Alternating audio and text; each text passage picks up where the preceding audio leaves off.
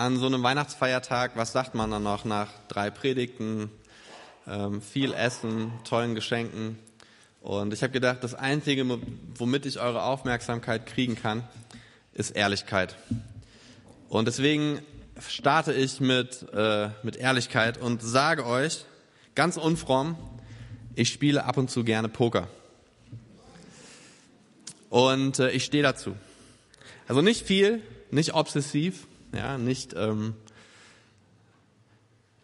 dauernd, also zweimal im Jahr oder so. Also ich, ich bin okay. Aber ich spiele das gerne, weil da, da passiert was in dem Spiel. Da ist ein echter Einsatz, der einen Gegenwert hat. Ähm, und man kann mit einem schlechten Kartenblatt immer noch gewinnen. So, das, das finde ich faszinierend. Also man kann, man kann wirklich damit arbeiten, mit was man hat und äh, mit seinen Gegnern und man kann da blöffen und so weiter. Das, das ist einfach schön. Also ähm, nimm mir den Einsatz aber weg hinter diesen Chips, die ja für Geld stehen, dann macht mir das keinen Spaß mehr. So, ähm, ich weiß, so, das fromme Spiel ist Mensch ärger dich nicht. Ja, aber ganz ehrlich, ich habe mich, ich konnte mich noch nie bei Mensch ärger dich ärgern. Ich weiß gar nicht, wie das funktioniert. Da sitzen vier Leute gegenüber voneinander und spielen ein Spiel und das ist, wo es um nichts geht. Und am Ende soll ich mich nicht ärgern. Das habe ich am Anfang schon geschafft. Aber Pokern, das ist was anderes. Ähm, und ich glaube, dass Poker näher an der Lebensrealität, unserer Lebenswirklichkeit ist, als Mensch ärger dich nicht. Weil in unseren Entscheidungen in unserem Leben, da geht's immer um was. Und da ist ganz oft ein Risiko involviert, manchmal sogar große Risiken. Ich habe mir überlegt, was wäre, wenn ich zwei, im Jahr 2000 meine Frau nicht geheiratet hätte? Wenn wir nicht einen Tag nach der Hochzeit unsere vier Koffer gepackt hätten und vier Jahre nach Amerika gezogen wären? Was ist, wenn ich keine Theologie studiert hätte? Was ist, wenn ich kein Vater geworden wäre? Was ist, wenn ich beruflich andere Entscheidungen getroffen hätte? Mein Leben sehe anders aus. Und an bestimmten Weichen meines Lebens musste ich so Hochrisikoentscheidungen treffen. Vielleicht kennt ihr die auch. Das sind dann nicht die Entscheidungen wie äh, Smacks oder Cornflakes, sondern das sind Entscheidungen, die echte Tragweite haben, die die Weichen meines Lebens ganz neu stellen. Und da muss man wie im Pokerspiel den Einsatz erhöhen. Da bleibt es nicht einfach so dabei bei seinen paar mickrigen Chips, sondern da muss man ein bisschen höher pokern. Und egal wie sicher man sich ist in solchen Situationen, in seinen ehrlichsten Momenten weiß man, da ist auch ganz viel Risiko dabei. Als ich geheiratet habe, war ich 21 und ich wusste, da liegt noch ganz viel Zukunft vor mir, von der ich keine Ahnung habe und von der ich keine einzige Erfahrung jetzt schon gemacht habe. Und ich weiß, ihr macht äh, oder trefft auch solche Entscheidungen. Dinge, die man nicht abschätzen kann in dem Moment, wo man sich entscheidet. Und dann entscheidet man sich zu vertrauen und den Sprung zu wagen. Und heute im zweiten Weihnachtsfeiertag schauen wir uns einen Bibeltext an, der von zwei solchen Entscheidungen berichtet. Die eine ist spontan und wiederholt sich seit Tausenden von Jahren immer wieder ganz neu. Und die zweite Entscheidung äh, geschah vor Anbeginn der Welt und ist in einem bestimmten historischen Moment in dieser Welt Wirklichkeit geworden. Und beides sind Hochrisikoentscheidungen. Beides sind All-In-Entscheidungen. Wer Pokerspieler weiß, All-In? Ja, er will sich keiner, will sich keiner outen hier. Ah, doch, doch, ja.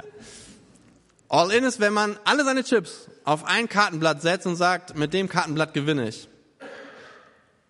Und diese Entscheidung, All-In zu gehen, sein ganzes Leben auf eine Karte zu setzen, die hat zwei Komponente. Einmal die von Gott und einmal die von uns.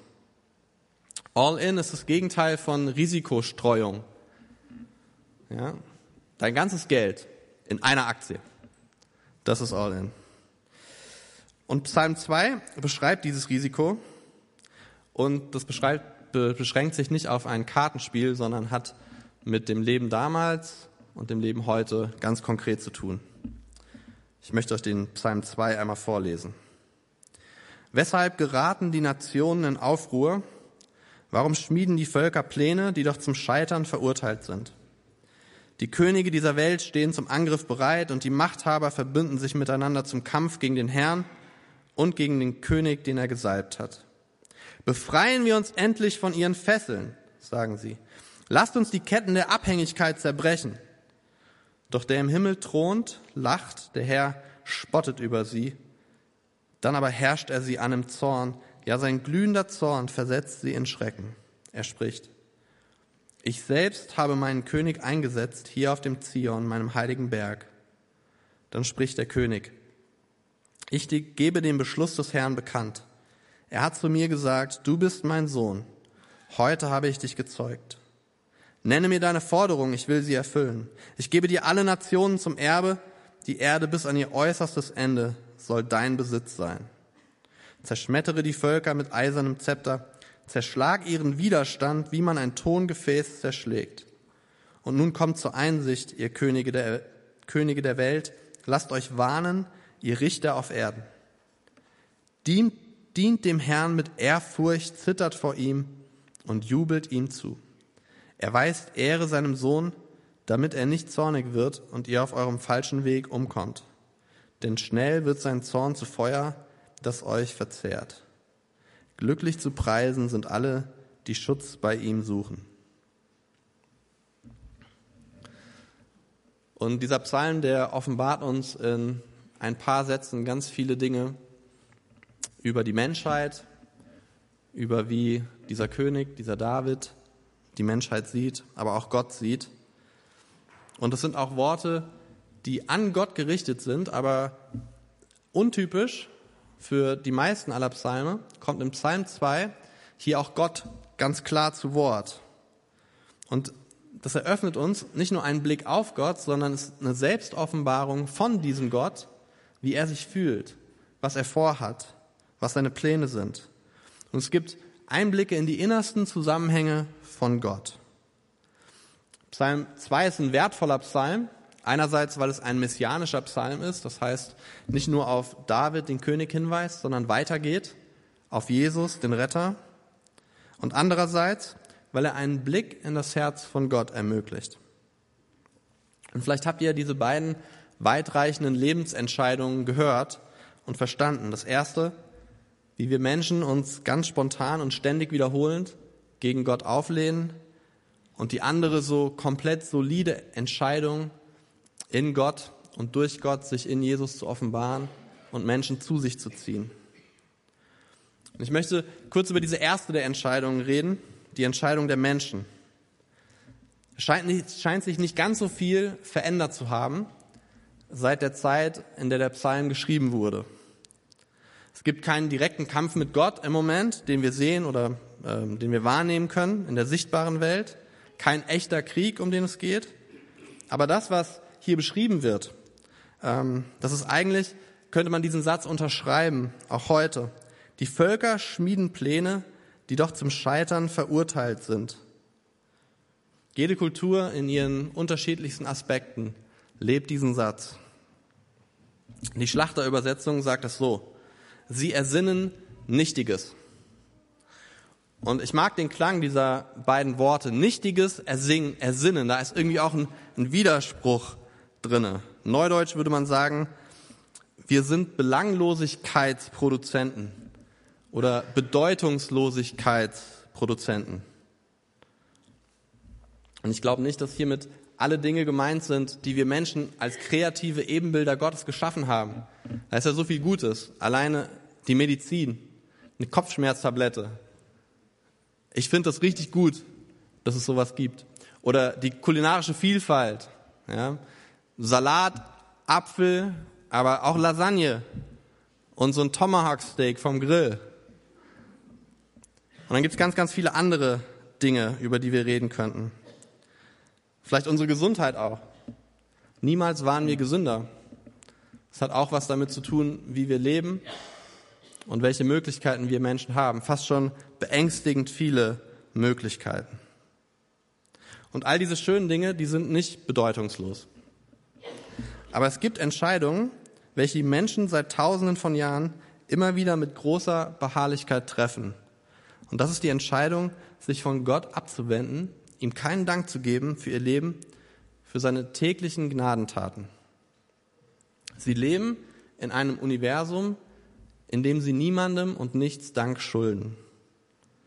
Und weil ihre Existenz selbst zufällig entstanden ist, sehen sie einen Schöpfergott kritisch und lehnen sich gegen ihn auf. Damals und heute. Der Sohn von David Salomo sagte das so, es gibt nichts Neues unter der Sonne. Psalm 2 ist sehr alt und sehr aktuell zugleich. Was ist das größte Ziel von Menschen, die nichts von Gott wissen möchten? Das Ziel ist, die Ketten abzuwerfen, die Ketten der Abhängigkeit abzustreifen und niemand und nichts die Autorität zu geben, in mein Leben sprechen zu dürfen. Niemand darf mir sagen, wer ich bin und wie ich sein soll. Und was sie als Freiheit entdeckt haben, nämlich ein Leben ohne Gottes Richtlinien und vor allem ohne Gottes Liebe, führt sie erst richtig in eine falsche Abhängigkeit. Aber das sahen die Nationen und die Könige zur Zeit Davids natürlich nicht so. Und auch heute würde sich niemand von uns so ganz bewusst gegen das wirklich Gute entscheiden. Deswegen finde ich diese beiden Worte so gut. Sie ersinnen Nichtiges. Also niemand von uns würde sich, glaube ich, die Mühe machen, morgens aufzustehen und große Ziele für sein Leben zu entwerfen mit dem Ziel, ich, ich mache das Nichtigste, das es jemals gab auf der Welt. So, ich, ich werde das hinkriegen. So, es wird so richtig, richtig bedeutungslos. Das ist, das wird so, ja, Mann, das wird richtig, richtig bedeutungslos. So, ich krieg das hin. Keiner von uns würde, würde mit dem Leben so umgehen.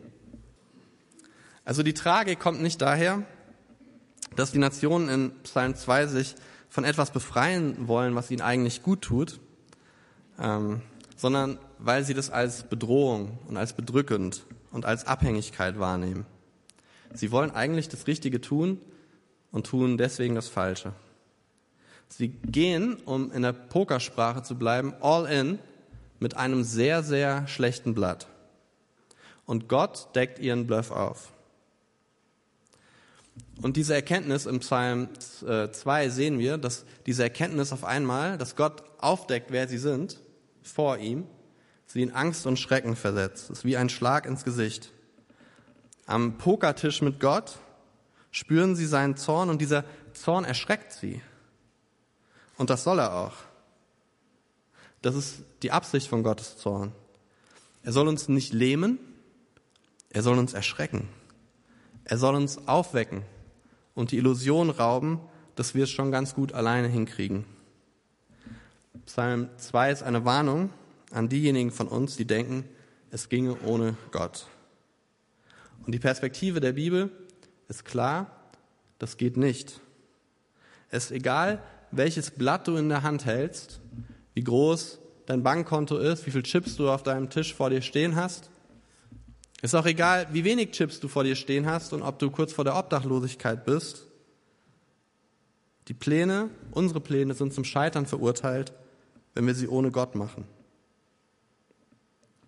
Und deswegen sagt Psalm 2 mit Nachdruck, egal wie gut du über dich denkst oder wie schlecht du über dich denkst, egal was du von deinem Blatt in deiner Hand hältst, Gott gewinnt in 100% der Fälle.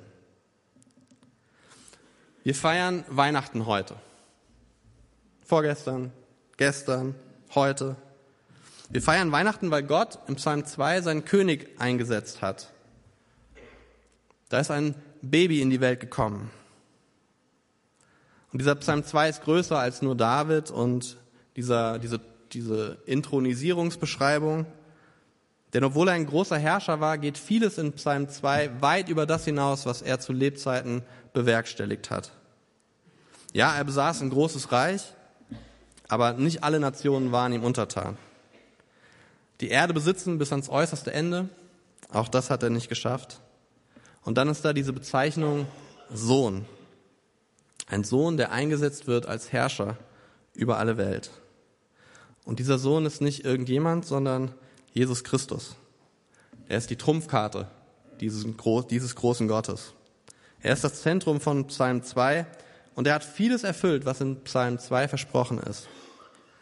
Aber auch er hat noch nicht alles erfüllt. Und ich finde, dass dieser Psalm sich besonders an uns Menschen in dieser Zwischenzeit richtet. Wir leben in einer Zeit zwischen dem ersten und dem zweiten Kommen von Jesus Christus. Dieser Jesus Christus, dessen Geburt wir heute feiern. Jesus, der Trumpf Gottes von Anfang an. Und das ist die zweite große und wichtige Entscheidung, die hier getroffen wird, und das ist die Entscheidung Gottes. Alles auf eine Karte zu setzen, um uns Menschen mit sich zu versöhnen. Das Risiko tragen nicht nur die Menschen allein, Gott geht ein viel höheres Risiko ein.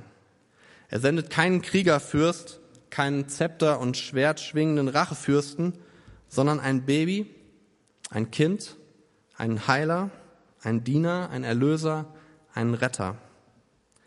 Der einzige Weg, die einzige Wahrheit und das einzige Leben. Es ist ein echtes Risiko Gottes, sich in einer Person komplett und endgültig zu offenbaren und sich zu verschenken.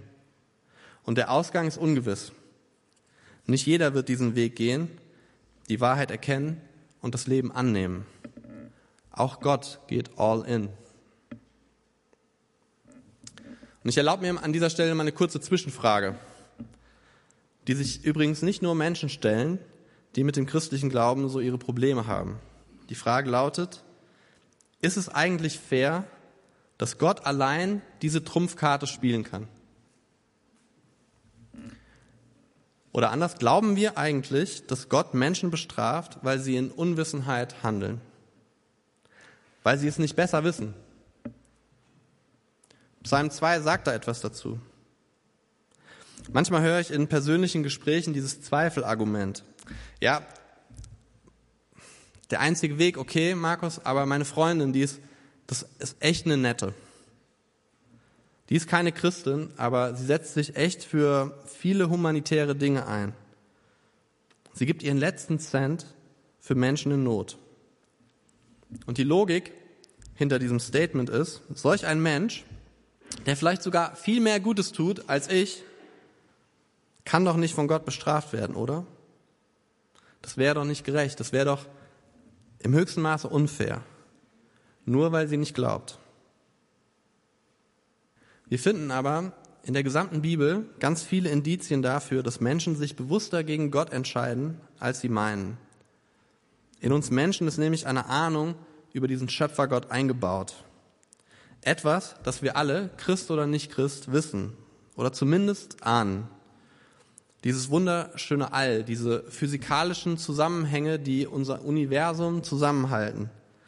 Die Stabilität des gesamten Kosmos, das alles ist irgendwie nicht vom Himmel gefallen. Und auch die Menschen in Psalm 2 haben diese Ahnung und lehnen sich dennoch gegen diese Ahnung auf. Sie sehen es als Befreiung ihrer Fesseln ein Leben ohne Denkverbote und ohne Grenzen. Die Grenzen gibt's nur da, wo ich sie mir persönlich ziehe. Und wenn ich mich weiterentwickle, entwickeln sich meine Grenzen mit mir. Und da passt so ein stabiler, unveränderlicher Gott, der für eine Sache steht, der all in gegangen ist und sonst auf diesem einzigen Weg einlädt, der passt da nicht so rein. Und wir vertrauen ihm nicht. Das ist schade,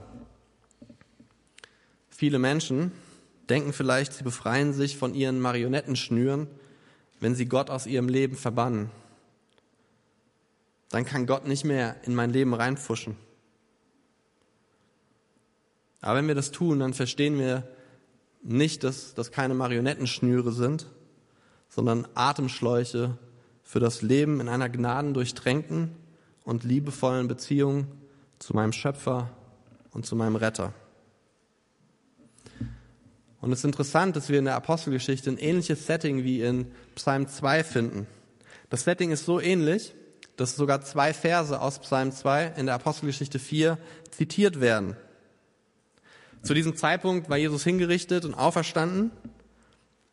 Er wurde neu ins Leben gerufen von seinem Vater und die Jünger, die diese Auferstehung mitbekommen haben, waren zutiefst beeindruckt, motiviert und voller Hoffnung so dass sie nicht aufhören konnten, über diesen Jesus zu sprechen. Es geschah allerdings nicht ohne Gegenwind. Und es ist genau dieser Gegenwind, der Johannes und Petrus ein Zitat aus Psalm 2 entlockt. Du großer Herrscher, Du bist es, der den Himmel, die Erde und das Meer geschaffen hat, das ganze Universum mit allem, was darin ist. Du bist es auch, der durch unseren Vater David, deinen Diener, geredet hat, als dieser vom Heiligen Geist geleitet sagte, was soll das Aufbegehren der Nationen? Was bringt es den Völkern, nutzlose Pläne zu schmieden? Die Könige dieser Welt haben sich zum Angriff bereit gemacht und die Machthaber haben sich miteinander verbündet zum Kampf gegen den Herrn und gegen seinen Gesalbten. Warum zitieren diese Apostel Psalm 2? Weil sie in einer ähnlichen Situation sind.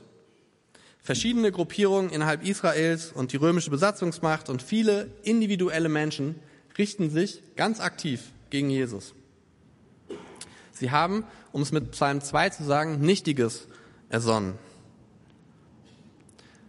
Der Grund für ihre Ablehnung ist relativ einfach. Petrus und Johannes haben einen Mann, einen Gelähmten, der jahrzehntelang gelähmt war, geheilt. Und alle haben es mitbekommen. Und das schuf ein riesiges Problem für die religiöse Elite. Ich lese aus Apostelgeschichte 4, die Verse 15 bis 22. Die Mitglieder des Hohen Rates ließen Petrus und Johannes aus dem Sitzungssaal führen, um miteinander über das weitere Vorgehen zu beraten. Wie sollen wir mit diesen Menschen verfahren? überlegten sie. Es ist nun einmal unzweifelhaft ein Wunder durch sie geschehen, und alle Einwohner Jerusalems haben davon erfahren. Daher hat es keinen Sinn, wenn wir die Heilung abstreiten. Doch darf sich die Botschaft von diesem Jesus auf keinen Fall noch weiter unter der Bevölkerung verbreiten. Deshalb wollen wir ihnen unter Strafandrohung verbieten, in Zukunft irgendeinem Menschen gegenüber seinen Namen auch nur zu erwähnen. Nachdem sie die Apostel wieder hereingerufen hatten, untersagten sie ihnen mit allem Nachdruck, jemals wieder öffentlich über Jesus zu sprechen oder unter Berufung auf seinem Namen als Lehrer aufzutreten. Aber Petrus und Johannes erwiderten, urteilt selbst, ob es vor Gott gerecht ist, ob es vor Gott recht ist, euch mehr zu gehorchen als ihm. Uns ist es auf jeden Fall unmöglich, nicht von dem zu reden, was wir gesehen und gehört haben. Die Ratsmitglieder drohten ihnen daraufhin noch einmal mit schwerwiegenden Konsequenzen und ließen sie dann gehen. Sie sahen vorerst keine Möglichkeit, die beiden zu bestrafen, ohne damit das ganze Volk gegen sich aufzubringen. Denn alle priesen Gott für das, was geschehen war. Immerhin war der Geheilte über 40 Jahre alt und dass jemand, der von Geburt an gelähmt gewesen war, nach so langer Zeit noch gesund wurde, war ein besonders eindrucksvoller Beweis für Gottes Macht. Autsch. Hier ist noch viel deutlicher eine bewusste Ablehnung von Gott zu erkennen als in Psalm 2. Diese Menschen, die sind nicht unschuldig. Wenn sie das Schicksal von Psalm 2, also der Zorn Gottes, treffen soll, dann ist das nicht ungerecht, würde Petrus und Johannes sagen. Sie haben mit ihren eigenen Augen gesehen, was geschehen war. Ein offenkundiges Zeichen Gottes, ein echtes Wunder vor ihren Augen. Warum schaffen wir Menschen es, mit so einer beharrlichen Zuverlässigkeit die Wunder Gottes zu ignorieren?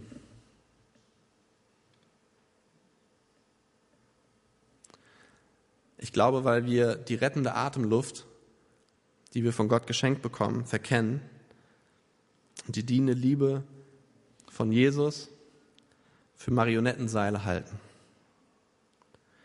Wir durchtrennen sie, weil wir denken, dass Gefahr droht, dass alles anders würde, dass ich irgendwie vielleicht sogar meine Persönlichkeit verlöre. Und Gott reagiert darauf mit Zorn. Im Psalm 2 genauso wie im Neuen Testament der gesalbte König, der Messias, der kommen wird, wenn David schon lange im Grab verwesen ist, wird die Völker, die Nationen, die Gegner Gottes mit eisernem Zepter zerschmettern. So einfach, wie man mit einem Hammer Tongeschirr zertrümmert. Die konsequente Ablehnung Gottes hat Folgen, damals und heute. Aber Psalm 2 endet nicht hier. Und auch das Neue Testament endet nicht hier, sondern es endet in Hoffnung. Man könnte aus diesem Mittelteil des Psalms echt schwermütig und depressiv rauskommen und sich fragen, gibt es eine Chance für uns, diesem Elend eigentlich zu entrinnen? Weil wir Menschen, wir sind ja alle gleich. Und dann kommt Gott. und dann kommt das Evangelium. Vielleicht übersehen wir die gute Nachricht am Ende sogar. Der Zorn endet beim Messias, beim gesalbten König, bei Jesus selbst. Und er endet mit einem Friedensangebot Gottes. Nach all dem Drohen und nach all dem Düsteren kommt das Evangelium. Ja, Gott lachte und er spottete über die Wege der Nationen, der Menschen, die ihn ablehnten. Aber am Ende von Psalm 2 sehen wir auch den Geist seines Sohnes am Wirken. Wir sehen Jesus Christus, wie er Zeit seines Lebens weinen würde, um die Verlassenheit und die Gottverlassenheit der Welt. Und wie er sich wünschen würde, dass alle nur wieder in die Nähe dieses großen Gottes kämen. Im Psalm heißt das so, und nun kommt zur Einsicht, ihr Könige der Welt, lasst euch warnen, ihr Richter auf Erden, dient dem Herrn mit Ehrfurcht, zittert vor ihm und jubelt ihm zu. Erweist Ehre seinem Sohn, damit er nicht zornig wird und ihr auf eurem falschen Weg umkommt. Denn schnell wird sein Zorn zu Feuer, das euch verzehrt. Glücklich zu preisen sind alle, die Schutz bei ihm suchen. Der Zorn Gottes ist dafür da, dass wir alle erkennen, dass wir nur am Blöffen sind, wenn wir Gott irgendwas vormachen wollen. Gott hat alle unsere All-Ins des Lebens eingesammelt und sie stehen vor ihm. Und wir stehen nackt an seinem Pokertisch. Das ist die Realität. Vor Gott liegt dieser riesige Haufen von Einsätzen, die wir gebracht haben und Entscheidungen. Und Gott sagt, ihr könnt sie alle wieder haben. Und nicht nur das, ich gebe euch noch meinen Frieden dazu. Ich gebe euch meine Vergebung und meine Hoffnung obendrauf. Ich gebe euch heute neue Atemgeräte für ein Leben in meiner Welt. Keine Marionettenschnüre, keine Manipulation. Das Einzige, was ihr dafür tun müsst, ist, glaubt an meinen Sohn, den Messias, Jesus Christus, der für euch gestorben und auferstanden ist, damit ihr ein überreiches Leben in Gnade und Liebe als Geschenk erhaltet. Seht ihr, die meisten von uns, wir hören diese Botschaft seit 20, 30 Jahren, aber geht sie uns noch so nah? Kannst du in deinen Gedanken einmal kurz denken, ich habe mein Leben komplett, komplett verbaut und alle meine Einsätze liegen bei jemandem, der jetzt urteilt über mich und dann sieht dieses Urteil ganz anders aus, als es sein müsste?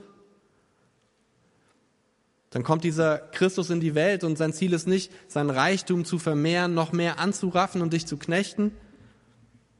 In diese Welt kommt Gott als Baby, als Kind, um uns Menschen alles zu geben, alles aufzugeben, sich zu entäußern, seine Gottheit nicht wichtiger zu nehmen als unsere Menschheit. Er verzichtet zeitlebens auf alle göttlichen Privilegien und wurde Mensch wie du und ich. Ein Gott, der die Zerrissenheit dieser Welt am eigenen Körper, an der eigenen Seele durchlebte, bis ans Ende. Und dieses Ende, das trug ihn ins Grab.